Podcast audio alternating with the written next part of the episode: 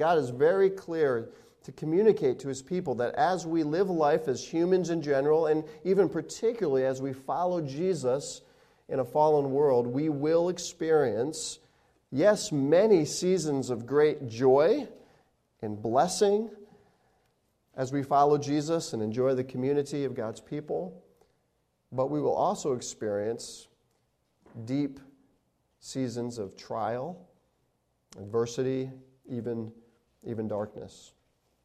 And as we noted last week, during such seasons, the evil one would use these experiences to seek to disrupt our faith in and fellowship with and faithfulness to Jesus. But as we also saw last week, the good news is that God deeply loves his people and is with us in those seasons, working for his glory and our good using those very trials to accomplish the great redemptive purpose that He has for us to strengthen and ultimately authenticate the genuineness of our faith, and in the process, produce within us this gift of endurance through which God enables us to continue to follow Him through life's journey. Until we arrive, James 1, verse 12, at that day where we experience the, the culmination of God's redemptive work that He's working out in us today and will be complete on that day when we are, we are conformed to the image of Jesus and we receive the promise that He has given us because of the work of Jesus the promise of eternal life in God's presence with His people forever. Now, James 1:12 is kind of a climactic verse it's a verse of celebration, of anticipation, of great hope for God's people, is it not? It reminds me of the, the song that we used to sing when we all get to heaven. What a day of rejoicing that will be. But James also realizes that we're not there yet. We have a ways to go. And so, while that that day, verse 12, is intended to be a means of grace to motivate us to keep following Jesus because whatever happens here on earth, we don't want to miss that day. We're, we're going to keep trusting and keep following. At the same time, James recognizes there, there's danger ahead. And so he very quickly shifts back in James chapter 1, which is te- our text again this morning, to deal with what is the most significant dangerous trial that we face as God's people on our journey here the trial of temptation to sin. Now, in our culture, in which sin is so prevalent, so accepted, and so really celebrated in every realm of our experience, it's very easy for us to kind of lose the, the shock and horror of sin.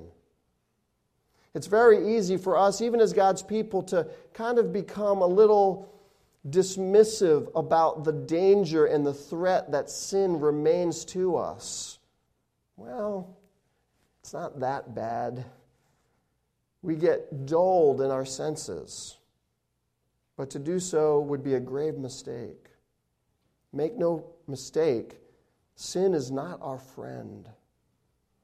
And as God's people who would be faithful to Him as we journey through this fallen world, it's vitally important that we think well about temptation so as to faithfully endure it for His glory and our good. That's what we're going to talk about this morning. And so last week, the challenge was to faithfully endure trials, keeping the end in mind.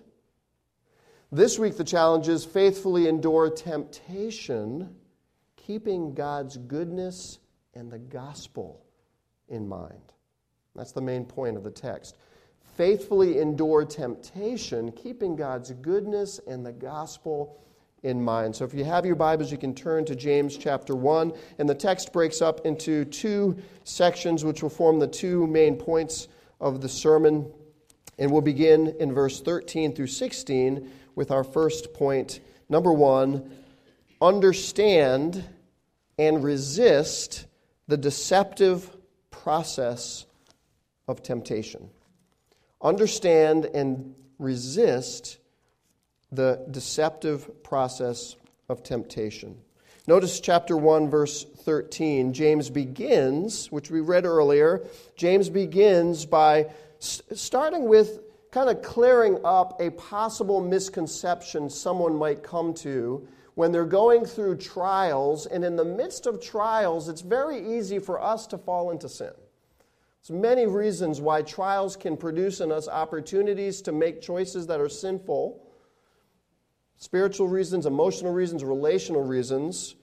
And in the midst of that, you can understand how some might say, based on what James has already said, well, if God is allowing these into my life, maybe He's the reason why I'm sinning. Maybe He's the source of my temptation. So James wants to settle that right off the bat as we seek to understand temptation so as to faithfully endure it. And so he begins with this statement No one let no one say who is being tempted, notice the all inclusive nature of that statement. No one who's undergoing temptation should come to this conclusion, should say this I am being tempted by God. God is the one tempting me. Now, that may seem kind of obvious to us, but before we too quickly move on, it's important to acknowledge that it is the human tendency to look to blame someone outside of ourselves for our, our sin. I mean, think back, uh, well, as a parent, if you're a parent of children, especially if you have siblings, you experience this often. I can't tell you how often I have been issuing some kind of correction to one of my children, and the first words out of that child's mouth is, but he or but she did this. It's inherent within us as humans to want to shift blame for our actions onto someone else. And we see this dating all the way back to the, the, the story of sin's entrance into the world, do we not? When God confronted Adam and Eve with their sin, their immediate initial response was Adam said, Well, the woman you gave me, she brought it to me, and you gave me her. And then Eve said, Well, the serpent tempted and tricked me. Now, both, all that statement is true. God did give Eve to Adam as a mutual companion, and she did give the fruit to him to eat it. The serpent did tempt Eve, and so those are true factors, but it was a wrong conclusion to turn the attention off of their own choice and volition in that moment and blame those factors. And yet that's how we tend to respond. Proverbs 19:3 says man's foolishness ruins his way and he rages against the Lord. So our, our, our, sinful dispositions often make choices that lead to consequences, but then we want to blame God. And it's very easy to do this, even in the midst of trials. Lord, if you didn't allow this in my life, if that person wasn't so hard, if I hadn't have lost my job, if this didn't happen to me a long time ago, if you didn't make me this way, I mean, it's who I am. Very subtly, we can blame God for temptation. But what James does is re- relieve us of that tendency by saying this all encompassing, conclusive statement do not say when we face temptation that we're being tempted by God. And he gives two reasons. Number one, God is not tempted by evil. It's hard to fathom someone so good, so righteous, so pure, so loving and holy that sin isn't even a temptation to that person. It's hard. It, it's so outside the realm of everything we know and experience. It's hard to even fathom a being that good. Course, as we'll see in a moment, the heart of temptation is deceptiveness, and God sees through all deceptiveness and knows full well the destructive nature of sin. And so, sin, of course, is no temptation at all to God. He is blazing in His glory and holiness. And therefore, in light of that character of God, neither does he ever tempt anyone. Even in the midst of trials, God's use of trials, as we saw last week in our lives, is for our good, not to entice us down a path of sin. God is not playing tricks with us. He doesn't have a hidden agenda. He's not secretly luring us to sin to see what will. God is, God is good, and He desires good for His people, and He is not seeking to tempt you into doing wrong or going down a path that will lead to your destruction. And so, this is important for us for two reasons. One, so that we never succumb to that temptation in the midst of our trial where we begin to, even subtly in a nuanced way, blame God for our temptation. But number two, it's important on the flip side because it's really important for us to know that God is always good, is for us in Christ, and therefore we can always go to Him fully trusting Him never wondering or fearing whether he's, again, playing tricks or games with us, knowing that he's got our best in mind in all that he does for us. We can go to him fully, confidently, and safely, even in the midst of trial and temptation. And so, God is not the source of temptation, so then where does temptation come from? I don't know about you, but in my own life, when I find that I have sinned, which happens plenty, or when I find that maybe I made a sinful response to someone, or maybe I've even started to drift down a sinful tendency or path in my life, oftentimes I, I find myself saying, Well, how did that even happen? Like, what, what happened in the moment that led me to act in that way, or respond in that way, or choose this path? Have you ever experienced that? Sometimes it happens so quickly we don't even know. It's kind of like watching an athletic event where you're watching the event, and, and boy, those athletes are so fast and skilled, and things happen so quickly. It's sometimes hard to see what happened in a play, a close play, right? Like, wow, was he out of bounds or not? But then, of course, the television has the capacity to slow it down now, show it from every angle, and frame by frame show you, sometimes to an exhausting point, what happened in the play. So you see, oh, I see now what happened. It's pretty clear. That's what the Spirit is going to do in James 14, 1 14 and 15. He's going to take the process of temptation and, in a way, slow it down frame by frame. So, something that sometimes happens quickly and seems confusing to us, we can actually see, oh, I see what happens. Here's frame one, here's frame two, here's frame three. And he does this because he wants us as people to understand the process so that we can resist, and remain faithful. And so look at verse 14. Verse 13 don't say when you're tempted it's from God, but each person, notice again the all inclusive statement.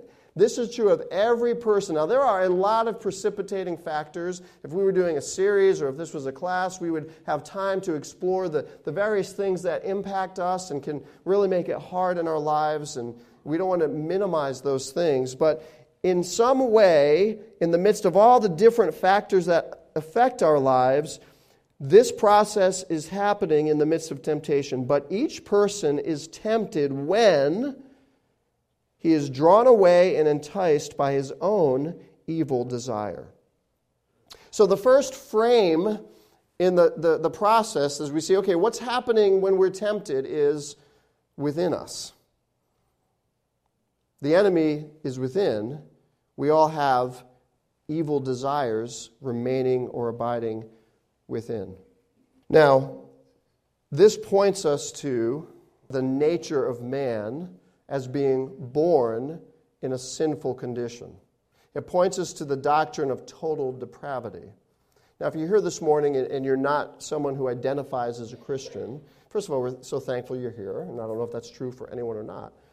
But if you're, that's true for you, great that you're here, and this is a great place to be, to, to see what it looks like to, to be part of a Christian community and to hear the word taught week after week. So keep coming. But when you hear us start talking about the sinfulness of man, you might think, well, that's one of the reasons why Christianity bugs me. Such a negative view of humanity. Do you have to be so pessimistic about humans? And a couple things I want to say about that. Number one, Scripture actually has an incredibly nuanced view of the human condition. On the one hand, Scripture is very clear that as human beings, it is a privilege to be part of this, this race of people. As you look at the creation story and then what God says even after it, human beings are clearly and uniquely created in the image of God, unlike any other part of His creation. We alone were created to be the climactic uh, point of His creation here on earth, uniquely created to reflect something of who God is, particularly with the capacity to love and be loved, to know and be known like God is, and to reflect that in the world.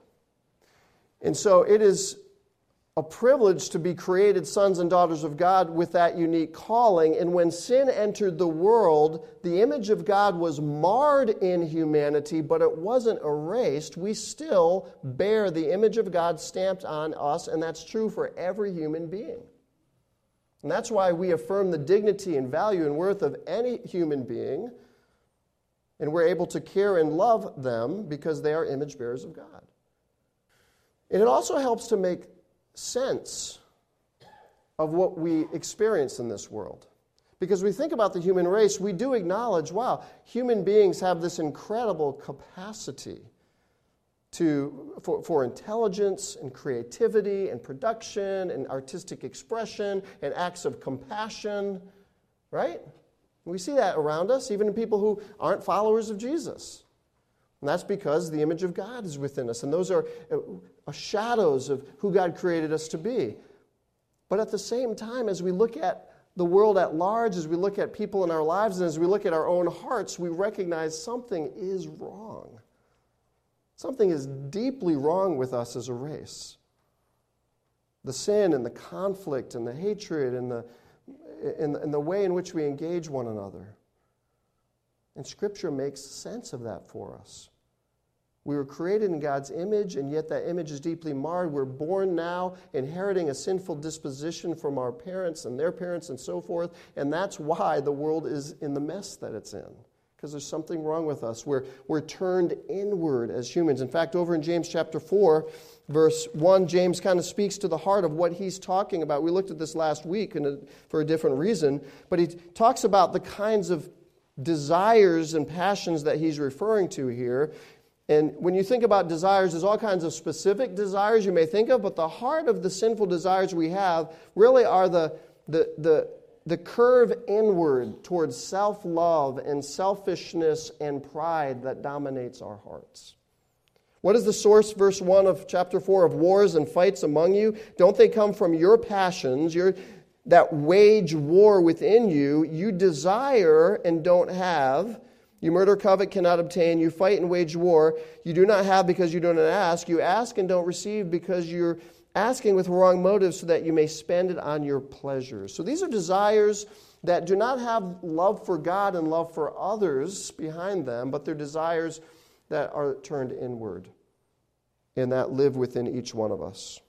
And notice it says back in James 1:14, every man is drawn away of his own desires. Interesting word, the word own there. It's the word we get our word idiosyncrasy from. It refers to a unique blend that's unique to us. Now, we all share a common disposition towards selfishness and pride.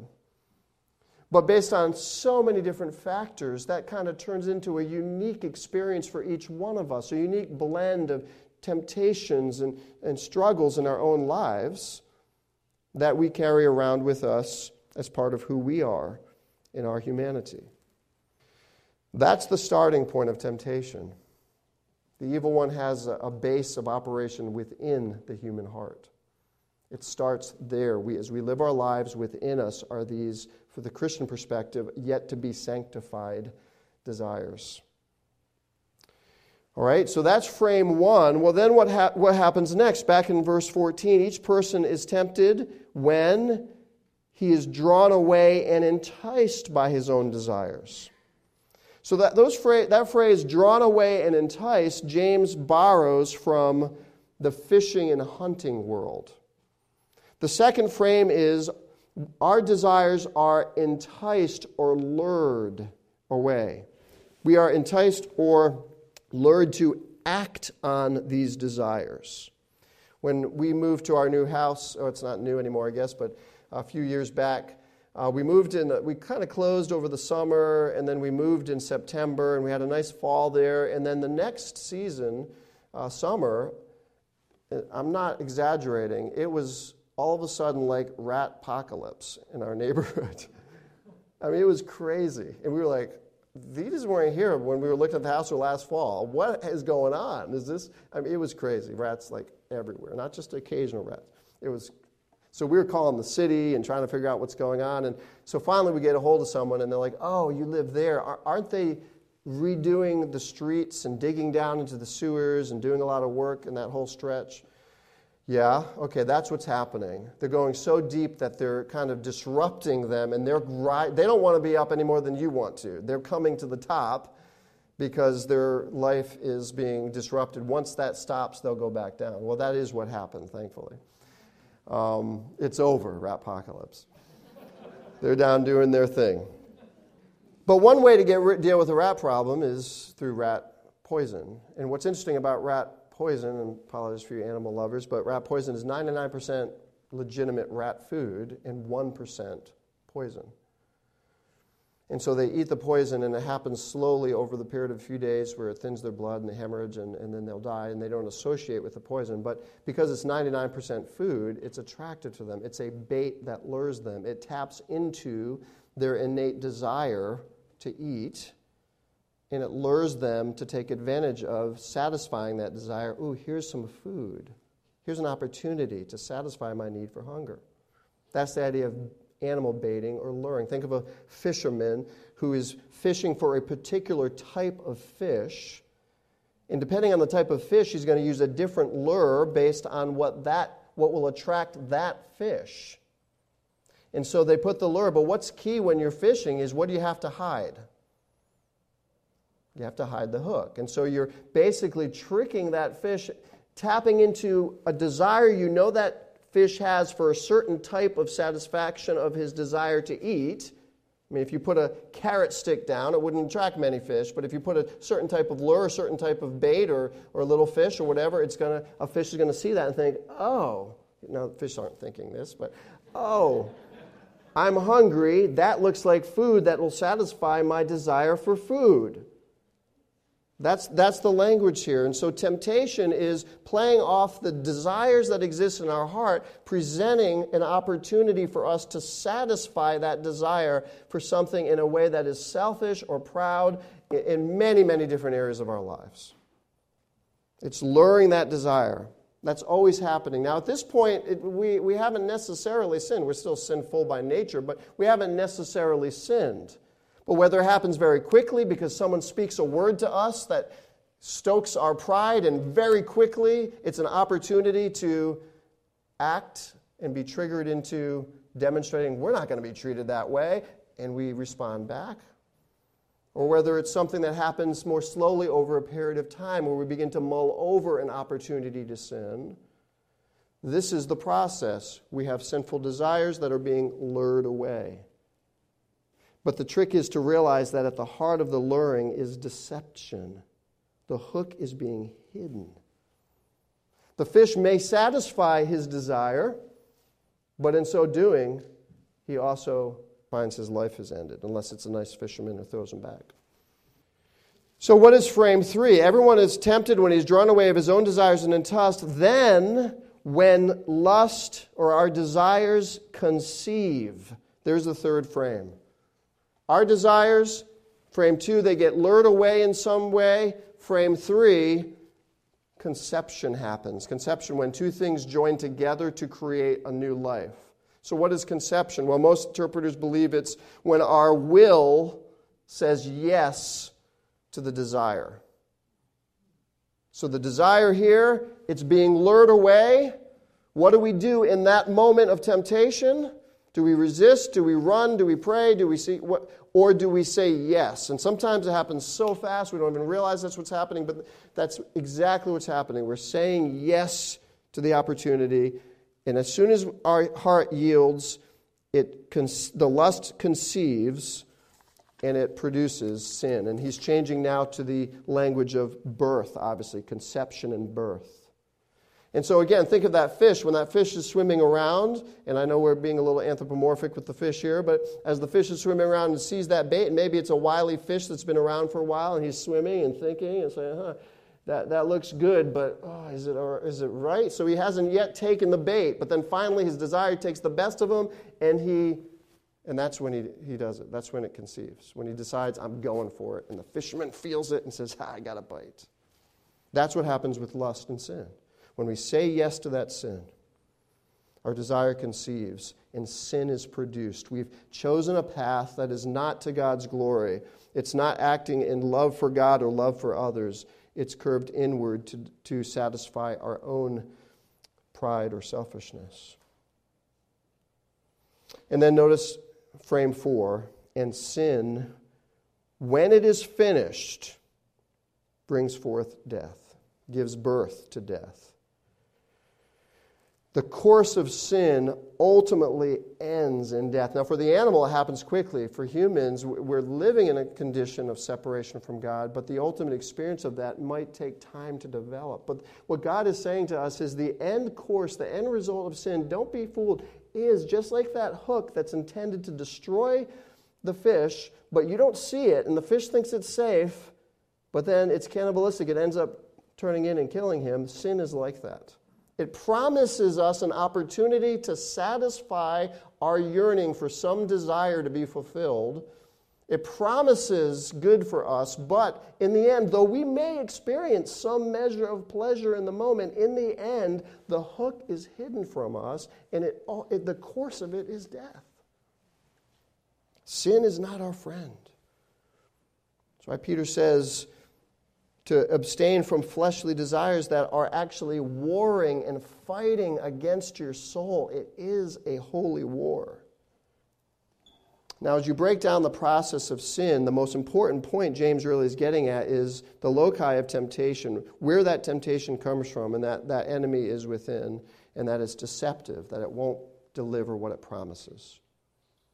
Now, there's much to say about this if we were, again, if we were doing a longer study and as we look to so many other passages that talk about how do we think about dealing with sin and temptation, and the process of sin gives us a lot of insight as to how to think about it. For example, clearly, part of the, part of the goal would be what Paul says elsewhere is to put to death our fleshly desires, increasingly drain the life out of them by God's grace. Or in the moment of temptation where that desire is being lured, that's where a battle needs to be fought. Or through confession of our sin that we're struggling with, bringing into the light. So there's many things that other scriptures speak into this, but what does James say in this context? Well, notice verse 16. The first thing he says is, and notice the tender words in verse 16. He calls them my dear brothers and sisters, my beloved brethren.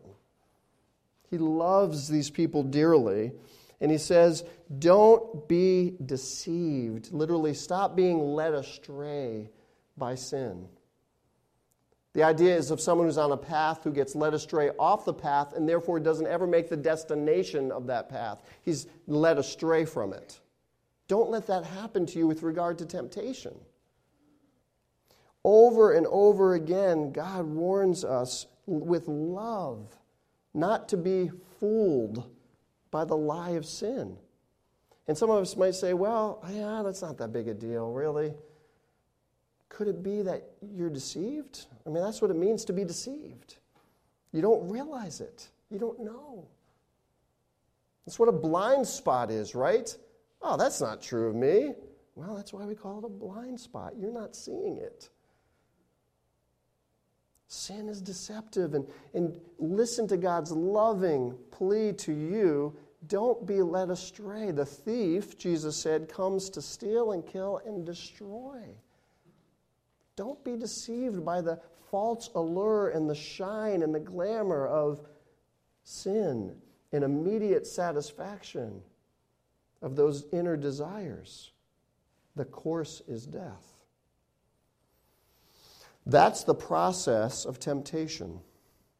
Starts within with desires that we have that are sinful. Those desires get lured away and look shiny and present to us an opportunity to satisfy those desires. When our will says yes to that opportunity, it produces sin.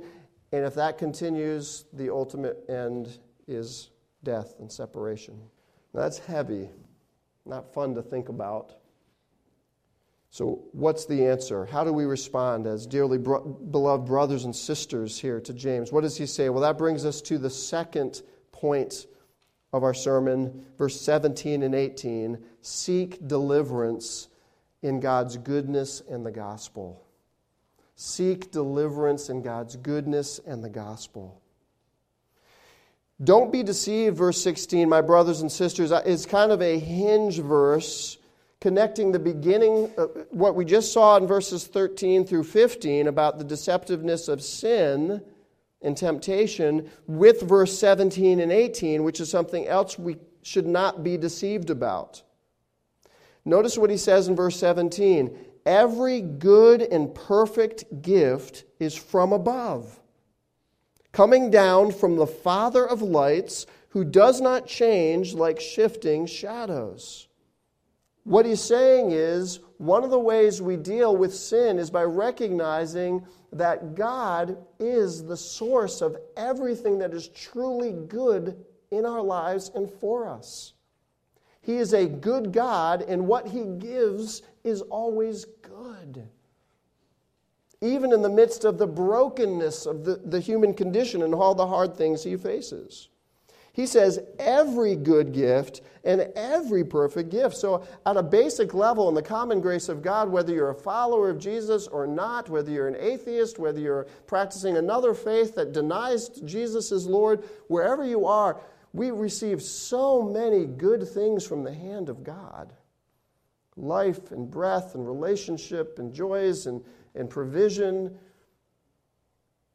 and opportunity and gifts and skills and intelligence, etc. And these are all gifts of God. They're, they're, they're uh, shadows pointing us to the, the Son, the greater gift, which is God Himself. And so, one of the things that's happening here is that James is kind of saying, there's a man named Thomas Chalmers you may have heard of, and he wrote a, a sermon or a booklet called that the theme of which is the the, the power, the expulsive power of a greater affection. And what the idea is, we could look at sin and temptation and try desperately to say no in our own strength, even though that's really what we want. And there's a point where we have to do that at times deny ourselves and say no to a desire in the moment. But the greater power is to recognize that in God there's a greater good that far surpasses the false allure that temptation is offering me in the moment. Temptation says, satisfy this desire right now. God says, no. No, seek me. Enjoy me. I am the source of what is truly good. Temptation is promising you good, but there's a hook in it. God is saying, I'm promising you good, and it's, it's me. It's me. And so, desiring God, longing for God, seeking God, is the greater affection that causes us to say, I want Him. I'm trusting that He is the greater good that I need and want and long for, not this temptation. You see, see the contrast there? So that's part of what's happening here. And we can be confident because the text says that he's the father of lights, which there's lots of ideas about what that means, but certainly means he's sovereign over um, his creation. And lights, in a sense, for them was the most stable thing. And notice what he says at the end of verse 17, this beautiful passage that we get the great hymn, Great is Your Faithfulness, from. Uh, that God is the Father of lights with whom is no, uh, does not cha- who does not change like shifting shadows. So there's, there's complete dependability that God is good and He is always good and He is not going to change. While sin is deceptive, and when we succumb to it, suddenly we find, oh no, this isn't what I thought it would be. This is leaving me empty. This is creating consequences in my life. This is separating me from people and friends and myself and my own values. This is separating me from God. Sin does not deliver, but God is always good. He doesn't change. We can always count on when we say no to sin and when we seek joy in God that He, he always delivers. Because He is good and He's always good, unchangingly good. And so, seek deliverance in God's goodness and the gospel. Now, verse 18 is this another climactic point in the text. I believe it's kind of the, the, the key verse of the whole book. In verse 18, there's a couple things happening. Number one, James is saying, okay, God is the giver of good gifts. And here is the ultimate example of God being a giver of good. It's what the scripture often does, arguing from the greater to the lesser. I'm telling you that every good gift and every perfect gift comes from God. And to prove it, let me just celebrate the greatest gift that God has given. And he says in verse 18, by his own choice, he gave us birth by the word of truth so that we would be a kind of first fruits of his creatures. Here he's talking about God's gift of new life through the gospel. By his own choice, we who by nature are sinful and bent away from God, though we did not bring anything to God to earn his grace or to deserve it, God of his own choice, through the person of Jesus, entered into our brokenness at great cost, lived the life that we should have but failed to live. And though he had no sin of his own, for which deserved God's judgment, willingly offered his life up on the cross as a substitute for us. Though sin leads to death, Jesus took that death for us in our place, rose again the third day and now, through the preaching of the gospel, God graciously gives us new life, new birth through the word of truth. What a gift. Now, if this is, I referenced this verse last week, Romans 8 32. If God delivered his own son on our behalf, if he gave this ultimate gift to us, then can't we trust any lesser gift will be given to us that is good, that we need? You can trust that God, the good giver of gifts, will give you everything that you need in this life to faithfully follow Him for your good and your joy and His glory, and that will culminate in an eternity of good gifts to his eternal praise and glory that we sang about earlier. Notice the contrast of character between us, evil desire, God, who is good, who cannot be tempted with evil. And notice the contrast between sin, which at its core is deceptive, and God, who gives us new life through the word, which is truth. Truth or deception. God's word in the gospel and God Himself can be trusted. He is true. And He's a giver of good. And so resist temptation by seeking deliverance in the goodness of God and His gospel. Fight sin by fighting for joy in God and His goodness and in the greater thing. It's kind of like if it's a special day, maybe my birthday, and I know my wife is planning a spectacular meal, my favorite. I've had lasagna for my birthday meal since I was five, so there you go. Great lasagna meal, we'll say. Great dessert. And I know it's coming, and I'm like, oh, I can't wait for tonight. But then, so I, I have a light breakfast, and I skip lunch because I want to be geared up to enjoy as much as I can. But then mid afternoon, I'm starting to get hungry and feeling some pains and starting to feel tired and think, man, you know, I'm going by, you know, my favorite restaurant. My son works at Chick fil A, so I'll say Chick fil A and like, man, I should stop and grab a quick sandwich or something. But, but that day, what do I probably do? I say, wait a second, Chick fil A is okay, but it's not my wife's lasagna. I, I think I'll say no to the lesser good and yes to the greater good because I really want Him Now, that's not a great illustration because Chick fil A is pretty good. It's not sin, right? That's what God is saying here. But there's something else happening that's, I think is even more beautiful. He's giving us hope in verse 18. Because when we, when we consider verses 14 and 15 and recognize the evil that's within, the, the, the tragic reality is what can we do? How can I overcome the evil within? How can I say no to these desires? And what God is also saying in verse 18 is He has provided the means by which we can say no. And that is new life within. He describes these believers as a kind of first fruits of his creatures. And there's a couple things happening there, but part of what's happening is remember, these, this is really early in New Covenant redemptive history. Many of these believers, how did they become believers, Jewish believers living outside of Palestine by the early 40s?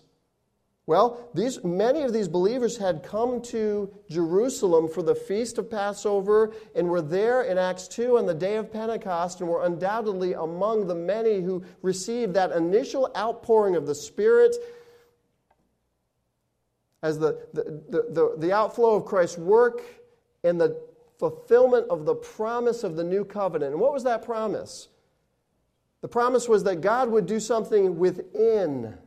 The law is good, but it doesn't give us the power to obey it. It actually condemns us by showing us, boy, I see what I'm supposed to do, but I can't do it.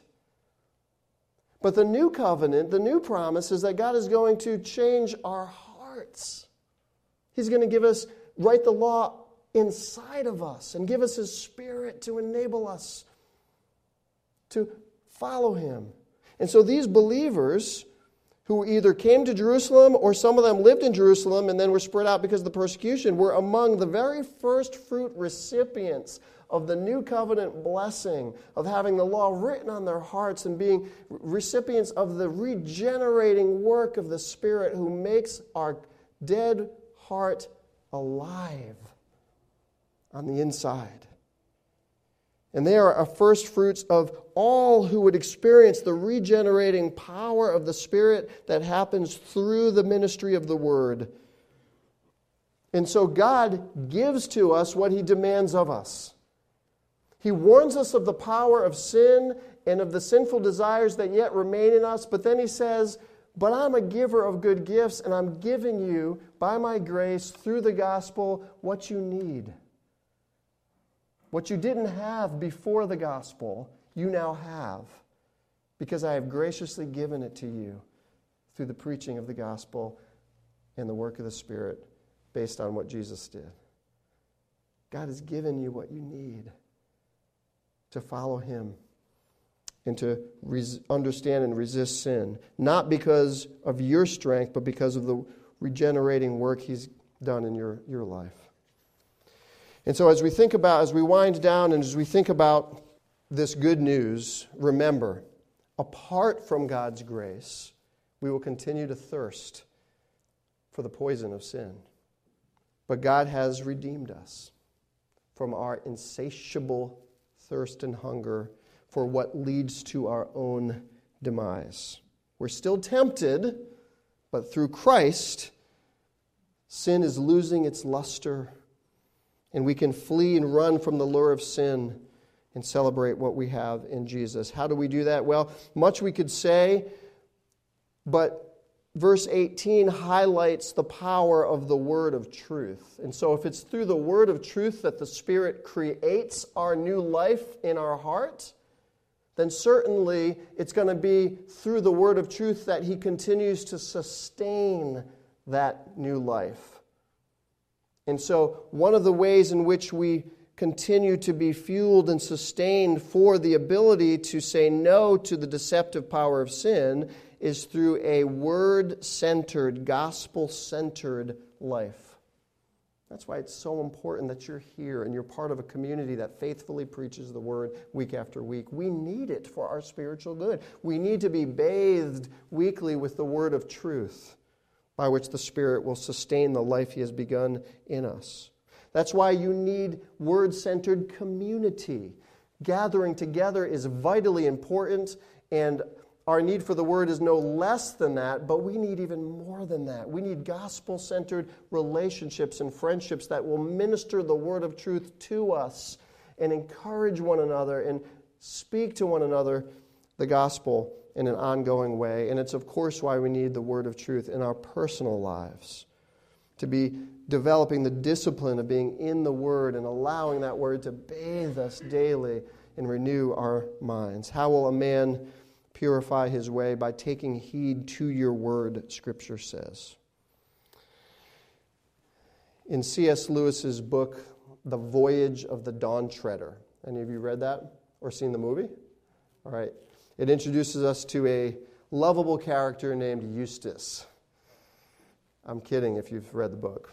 Eustace is one of those characters that just grates against you because he is so he's just self-centered and know-it-all and, and just rubs against you but really he's kind of an extreme version a projection of what we all are inside of us prone to selfishness and pride and so a lot of the book is introducing us to this character and building our, uh, our sense of disgust at him and for time's sake i won't tell the whole story but at one point in the story, he slips away from the Narnian crew and he comes across a dragon's cave.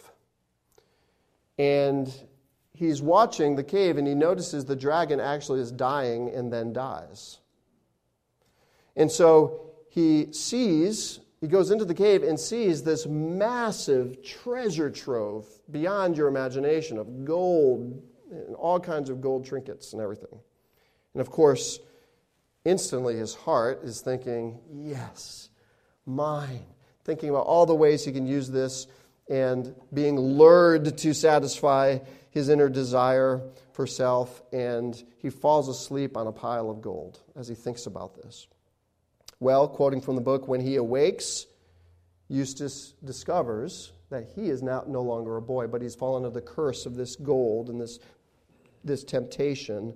He is now a dragon the outward manifestation of the inner greed and selfishness in his heart. Well, the story goes on, and it's interesting to hear how it develops. And he's obviously devastated and starts crying, and he's, he's uh, ultimately trying to figure out how to overcome this himself and how to turn back the curse and rid himself of the, being a dragon. And nothing he does can, do, can, can work. Well, finally, after some time, the solution arrives. The solution is Aslan, who's the Christ figure of the series. He leads Eustace to a garden on top of a mountain where a well stands in the very center.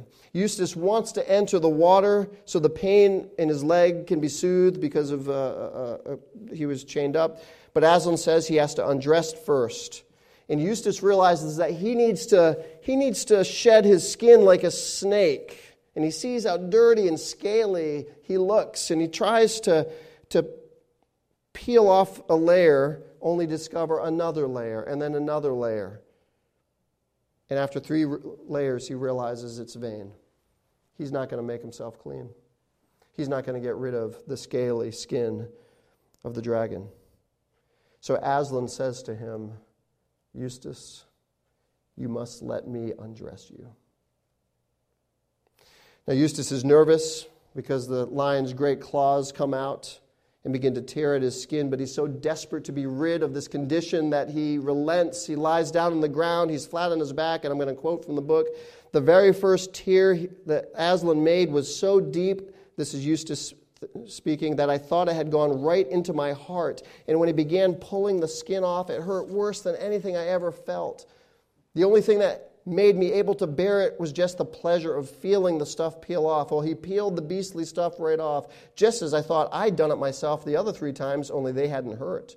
And there it was lying on the grass, only ever so much thicker and darker and more knobbly looking than the others had been. And there was I, as smooth and soft as a peeled switch, and smaller than I had been.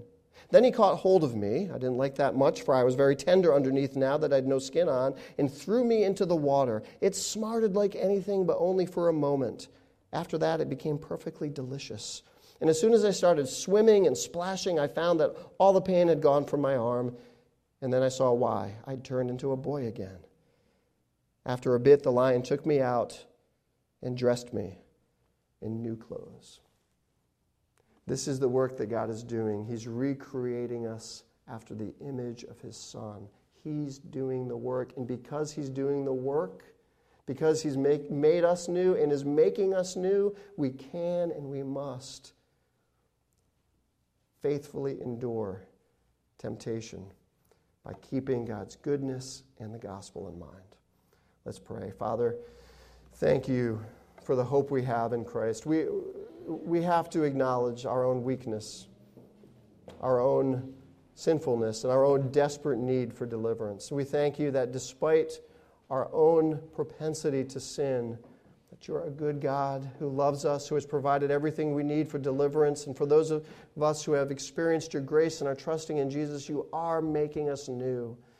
You are good. Father, deliver us from being deceived in any particular area of our life.